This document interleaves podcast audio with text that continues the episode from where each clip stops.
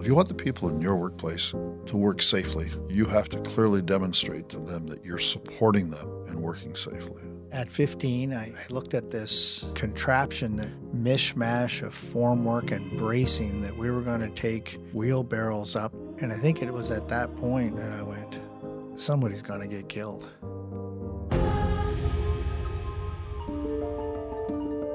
You are listening to Work Shift, a podcast from the Workers' Compensation Board of Nova Scotia. Welcome to WorkShift.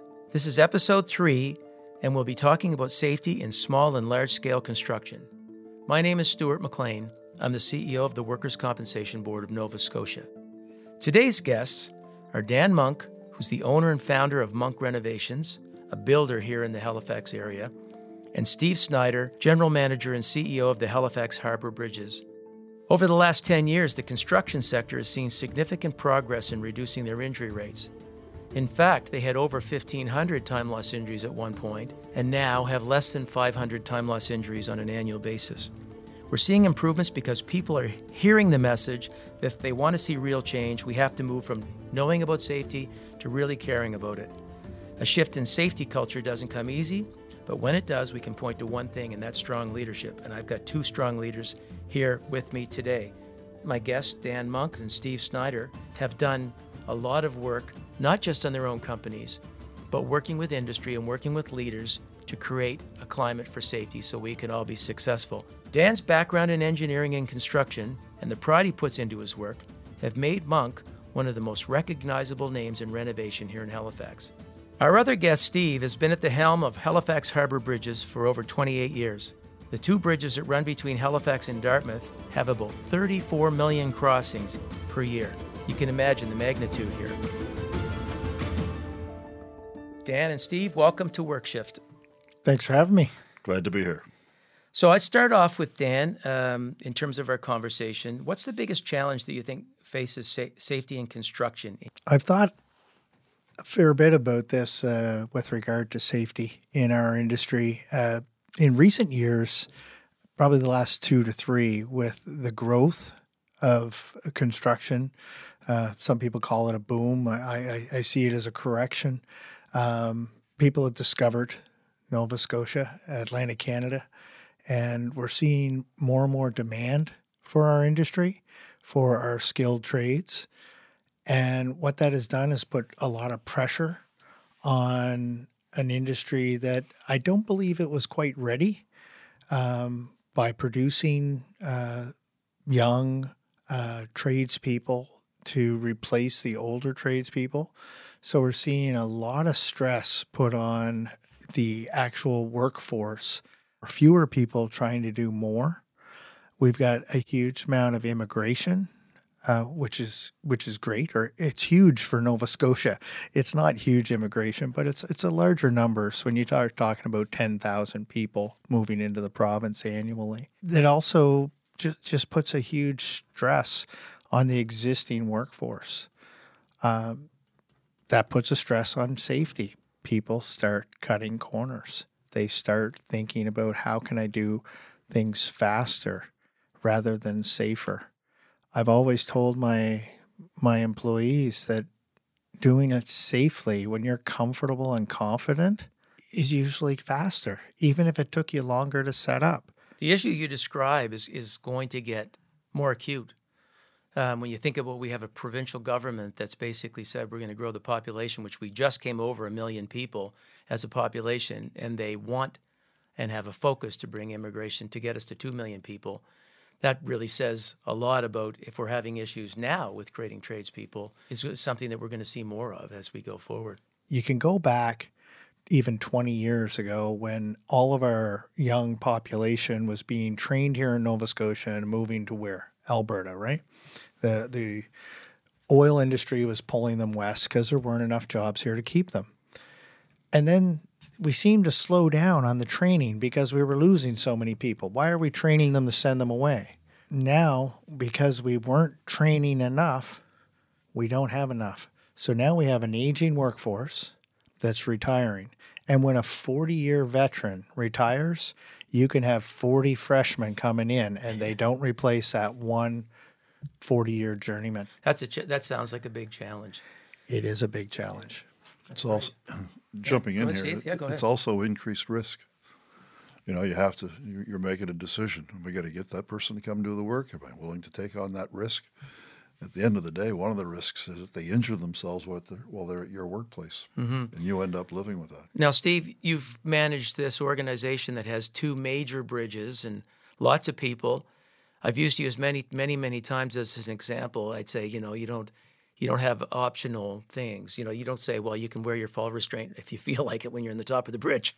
So we have big, big time um, leadership, also a best practice approach, and also the discipline to only do something if you can do it safely. I think you've really epitomized that throughout your career, and you've given. I said it at your retirement. I believe this. One of the gifts you have that you've given to your employees is a safety culture. But uh, when you think about the biggest challenges that you have in, a, in we'll call it large scale construction, I mean, you replace the surface of, of the Macdonald Bridge in, in a quite a big way in the big lift and in a, an innovative way. And there were some big challenges there. What was what, what can you tell us about that experience? I'd like to share with you a little bit first about the safety culture that we have at Yeah, great. Halifax Harbour would be Bridges. Um, and it wasn't always what it is today. Uh, you know, I've I, I started off in the fishing industry. I worked for a company that, that you know I, I remember taking the one week total loss control program uh, training. Uh, I've always been committed to safety. I've always felt that I've been a person who's who's focused on safety.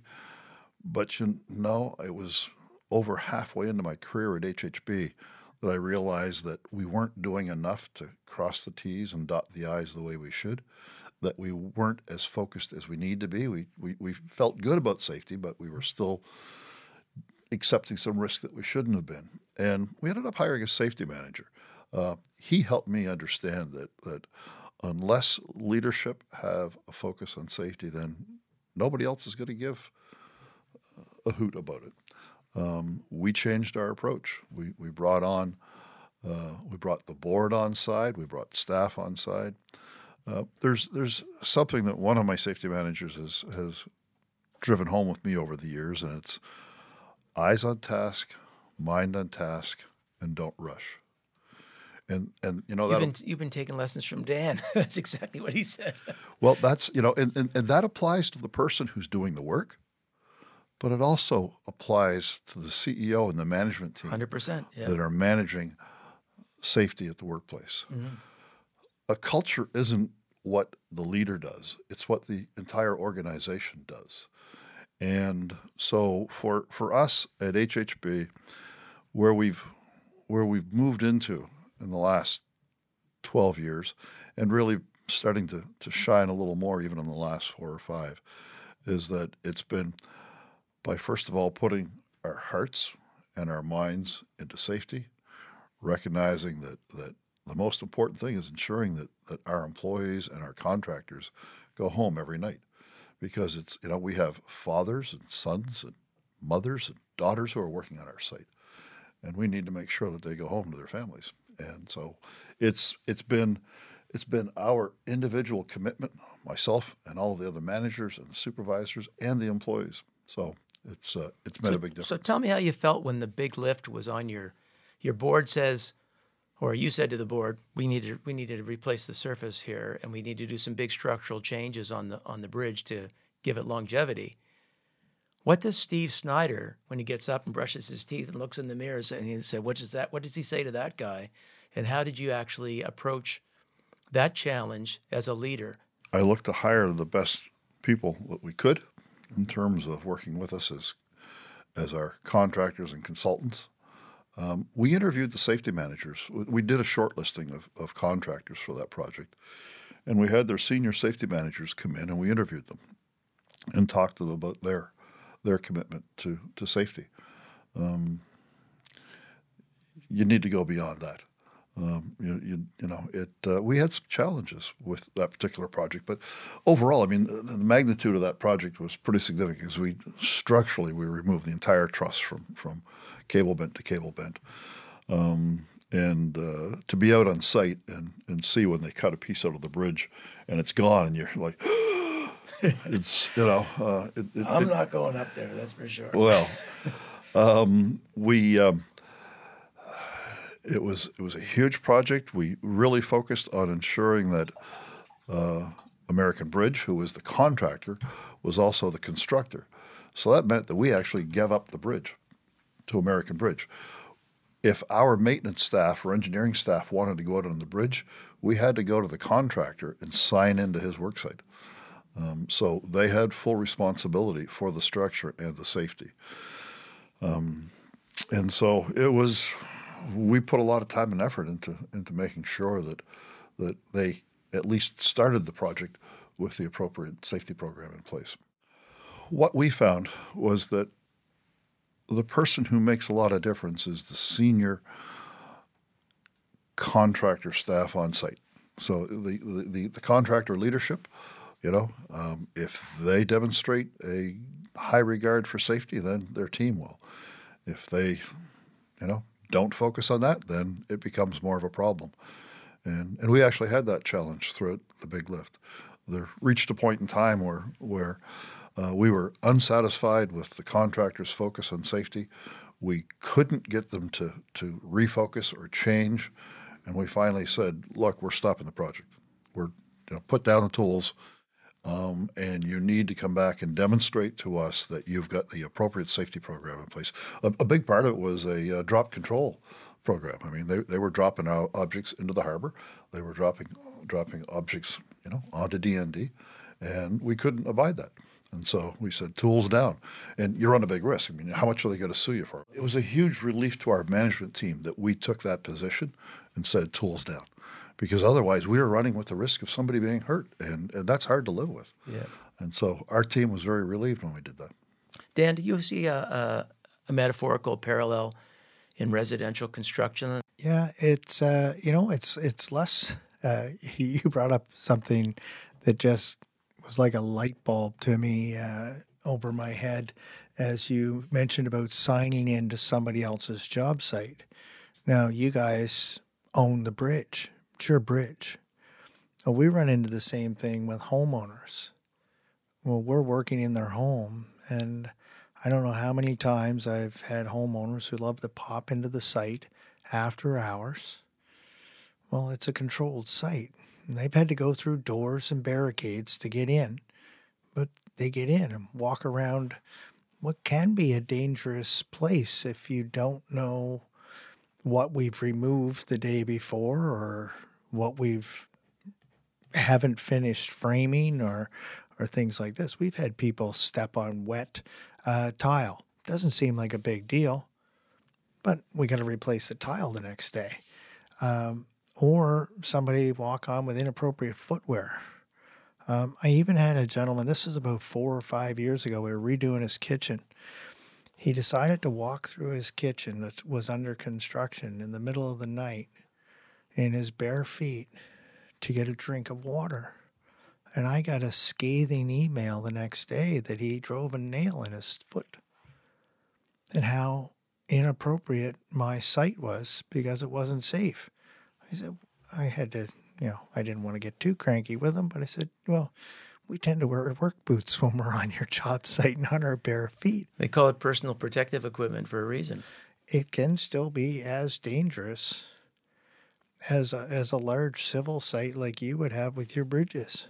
It, it strikes me that, that, you know, you wouldn't think about doing this necessarily with a homeowner, but, you know, we routinely do, uh, you know, job hazard assessment before we start the work and you know upfront communication with the homeowner to say this is our work site you know you have to have Until all of your not. safety equipment yeah. and you really need to be supervised coming in here wow hadn't yes. thought of that now dan was there a lightning bolt moment for you or some time when you became a safety champion or is it something that just evolved over time i started in heavy civil construction or civil construction when i was 15 um, you know his first job was working pouring a foundation. Um, we were pouring it by hand, mixing the concrete and, and wheelbarrows and pouring a foundation by hand. And at 15, I, I looked at this contraption that had been constructed around this mishmash of formwork and bracing that we were going to take wheelbarrows up that weighed about 200 pounds with a 150 to 200 pound man behind them and wheel them around on these planks and bracing and dump it in and pour this foundation. And I think it was at that point that I went, oh my God, somebody's going to get killed or at least seriously injured. And then, you know, I grew up in rural Nova Scotia and, and we, you know, you, you, it wasn't that you, you cut corners, you just only had so much to work with. Sometimes things got broke, sometimes people got broke. Um, and I seen it myself. I, was never a big stature man, um, so I, you know, you worked a little bit harder, pushed a little bit more than what you should have. You know, lifting, tugging, doing things that you shouldn't have done to your body. But at 16, 17, 18, the next day you were fine. Mm-hmm. Yeah, at 52, um, let's just say I, I know every one of the problems I created when I was 18. well, you know, the funny thing about youth, especially, is uh, you know one of the things I'll always say is, your you know your, your parents teach you to do as you're told and respect your elders, and you hear that right through school, and then all of a sudden you're in a job site. So what are you going to do? You're going to respect your elders. You're going to do as you're told. And if someone is the supervisor is not actually caring about safety, if you don't have your senior people tucked in, if you're not tucked in, if you don't show up and talk about it, then you don't have a safety culture. It just, you know, I always say it doesn't. It's not even about the money. It's mostly more about whether people care about it. But in the same respect, one of the things that you brought up there with youth, they kind of get a bad rap. They really do. We uh, there's a lot of people who pick on millennials and whatnot, and what how they think, how they do jobs nowadays. One of the things that I've seen in in my experience is a lot of these young people are coming out with much more um, awareness of safety than ever before. They do want to go home with everything they brought to the job site. Uh, that includes the, you know, it used to be a joke in my industry that you weren't a carpenter if you had five fingers on every hand. That was a requirement for being promoted to a supervisor. Not sure if that's a good thing to be in the job description, but uh... but but it was uh, that was the culture. Well, you know, things happen, but they didn't have to but they did. I see the, the youth coming out today have more of a, an awareness of safety. They have uh, more of a, should I say, a healthy fear? Sometimes fearlessness, or as you put it, invincibility, is not good. So, Steve, when we're driving across the bridge and we look up and we see workers way up there, we think about how scary it would be and how important safety is the, the fact that you could go up there and spend all day up there is really, really hard to understand for a lot of us. Working working at heights is considered um, high risk um, in our shop. Nobody goes to work unless they've had their fall arrest training and their confined space training. It's critically important. Um, we have uh, zero tolerance on, on tie off. Uh, you you must be tied off. The the team out there, I, I would say, are um, very focused. Uh, on their own personal safety and, and the safety of their fellow employees. Um, we actually uh, we get more um, safety suggestions from our from our coatings crew um, than we do any other department, or at least this past year that's been the case. Um, they recognize that they're working at heights. You know, it's 160 feet between them and the water surface or or land. I'm, I'm pretty proud of what they've accomplished. You know, one thing that's interesting, you know, a lot of organizations think that, uh, you know, safety costs too much because you've got to go through all that training and, and you've got to do all those all that, that effort. Uh, that it takes longer to get the job done. Um, you know, one thing that's been beneficial for us, at least this is my perception, you know, I was happy to engage our employees in the development of our safety program it's my belief that you know once your employees are engaged in your safety program, they become more engaged in their work. So if you're looking for for job you know job engagement, um, it's a great way to start the process, and uh, engage them through safety, and, and and then they'll start doing job design. Uh, you know they're they're thinking about how to do it more safely or more effectively. What I see in both of you is a leader that understands that the message from the top is important, and the culture actually starts with what do we what do we talk about in Nova Scotia we have about 300 well 3% of our companies have uh, about 60% of the payroll. So it's a relatively small number. It's about 350 companies in Nova Scotia. And that group uh, is mission critical. And then we have medium and small business. And, and again, it's more more workers and way more organizations doing more with less. You bring up a good point though, because we were talking about the size of companies earlier, mm-hmm. and in our industry, uh, the home building, home renovation industry, is made up of a very diverse small business owners. Many of our the companies in our industry are two to five people. You know, a 10, 20, 30 person company is in our business is, is a medium sized company. Right. Trying to get to those small business owners mm-hmm. and and help them to be safer because the lost time injuries are coming uh, from our industry. We spoke about the commercial industry versus the residential industry and how their you know their rates are lower because their lost time injuries are lower. So how do we get our industry safer? And you know, I'm not just about talking about safety. How do we actually implement it so guys and gals are going home unbroken? I, I won't say that it's easy. It's to be a lot of work to get to all these diverse small businesses and help them implement the culture of it's better to be safe than than injured. So Dan, I have another question for you. We're going to grow this population by a million people over the next numbers of years. We're going to have people come from all around the world. They speak different languages, different cultures. So we have all these different safety challenges. We have challenges with language.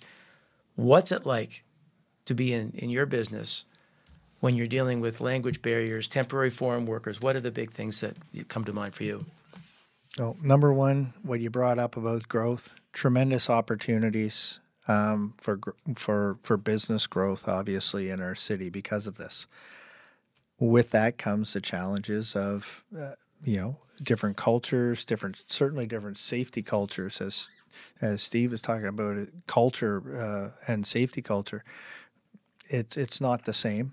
Also, language barriers, training becomes uh, more of a challenge. We have to overcome that. Um, when I'm hiring, you know, I have I have to know that I'm communicating what their rights are. And I'm, I, I must be honest, I do a lot of it through Google Translate. It is a situation that we're going to have to learn to deal with, and and these new immigrants are going to have to work safe. It's not an option, so that it's just where we are. Steve, do you have uh, temporary foreign workers at uh, at the bridge? Not at this point in time. It's, it's something that we've actually had conversation about. Um, mm-hmm. You know, we're going to have challenges in the future. I've been um, thrilled to see how the snowball has grown at HHB, meaning that you know we started off small and slow, and there was so many things that we wanted to work on, but we we we just continued to be focused and be focused. Um, I've shared this with Stuart before. One of the things that that I'm pretty proud about, and I think it demonstrates their support. Every board meeting we start starts with a safety moment, um, and the board members put forward, you know, their experiences and share with us, um, and um, it's that's part of our culture. Uh, another part of our culture, this is one, you know, we, we were talking earlier about students. I was just sitting here thinking, what do we have in our school system? You know, a lot of our high school students become employees before they graduate from high school. And, you know, can you somehow manage to get, you know, two to four hours of training opportunity so that high school students can understand what their rights are and what their responsibilities are before they start working? You know, it's, it's easier to train them than it is to retrain them. And I was thinking earlier, uh, Dan, when you were talking about you know the number of people coming in, the, the immigration, and you know hiring them, that that you know you get to start fresh.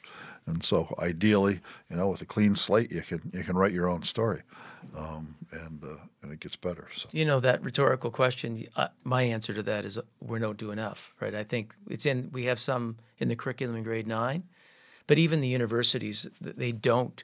You can go through a business school and not really. And it'll be like you know, I took an executive MBA uh, here in, with one of the universities here in Atlantic Canada, and it was like one little paragraph was all we touched on in that whole program on health and safety under HR. And fundamentally, safety is a, it is an HR strategy. You need to keep your people safe for a lot of productivity reasons, but more importantly is the, the people reason. So, Dan, uh, when I think about um, construction in particular, one of the things that's been really effective in that sector has been the certificate of recognition adoption. So, in, in other words, adopting what I would call a best practice roadmap, which is everything from having a policy to having accident investigation, to have hazards hazards identified, to following up when something happens, to having a JOSH committee, to having that minuted, and that structure and process that's really worked for construction is there is there an opportunity there for medium and small businesses to follow that same roadmap, if you will? No, you're not too small, and it's a great question. We've been COR certified for many years now. It's it does give you, I believe you use the word roadmap. It it's a plan. It's it gives you they're simple tools. Um, just even the practice of writing out a safety policy, making sure that all the content that's required in a safety policy is there so that it makes it simple to read, simple to understand. The, the policy itself can be just the first, it, it is the first step. Right. And then when you move into uh, investigations, you know, if something happens or hazard assessments. Conversation is important, right? That, with gives you an opportunity. Well, we changed the we changed the name of hazard assessments to work that hurts, just as an example, because I we wanted it to be more visual. Hazard assessment seems like something that'll happen to somebody else. Work that hurts, we wanted it to be personal. We wanted that assessment to be personal. Having it audited. Most people are scared to death of that audit, by the way most small businesses. They don't want somebody coming in and looking at what they've done. And all it is is a system of once you've got the program in place, you, are you keeping your records? Are you doing what you said you were going to do? It's not complicated. Full disclosure, we use the uh, COR program at HHB, and from our perspective, it was our training wheels. Uh, it was a tremendous help. You know, we we focus on see something, say something, do something. But you know, having a safe workplace becomes to me, joyfully contagious, meaning that I have discussions about safety with my family. Uh, our children are older now, but you know, as they were starting into the workforce, I talked to them about that uh, a fair bit about their uh, duties and responsibilities. What I would like to see, we spoke about it a little bit earlier, that everybody work at the plate, everybody entering the workforce clearly understands what their rights are and what their responsibilities are, uh, because it's my hope that everybody in the workplace is a leader in safety. So, in summary, I want to thank both of you for being here today, for your valuable time. We heard today that leadership matters, that you should create a caring environment where people have permission to refuse unsafe work. We heard also that there's a roadmap available for those in construction and other sectors. We also heard that it's important to have courage and it's important to put safety over productivity at times. And you heard Steve give us a great example today. So thank you so much from both of you. Very welcome. Thank you, Stuart. From us at uh, Workers' Compensation, my name is Stuart McLean, and everyone have a safe day. Thank you. You are listening to WorkShift, a podcast from the Workers' Compensation Board of Nova Scotia. If you would like to learn more, you can visit worksafeforlife.ca.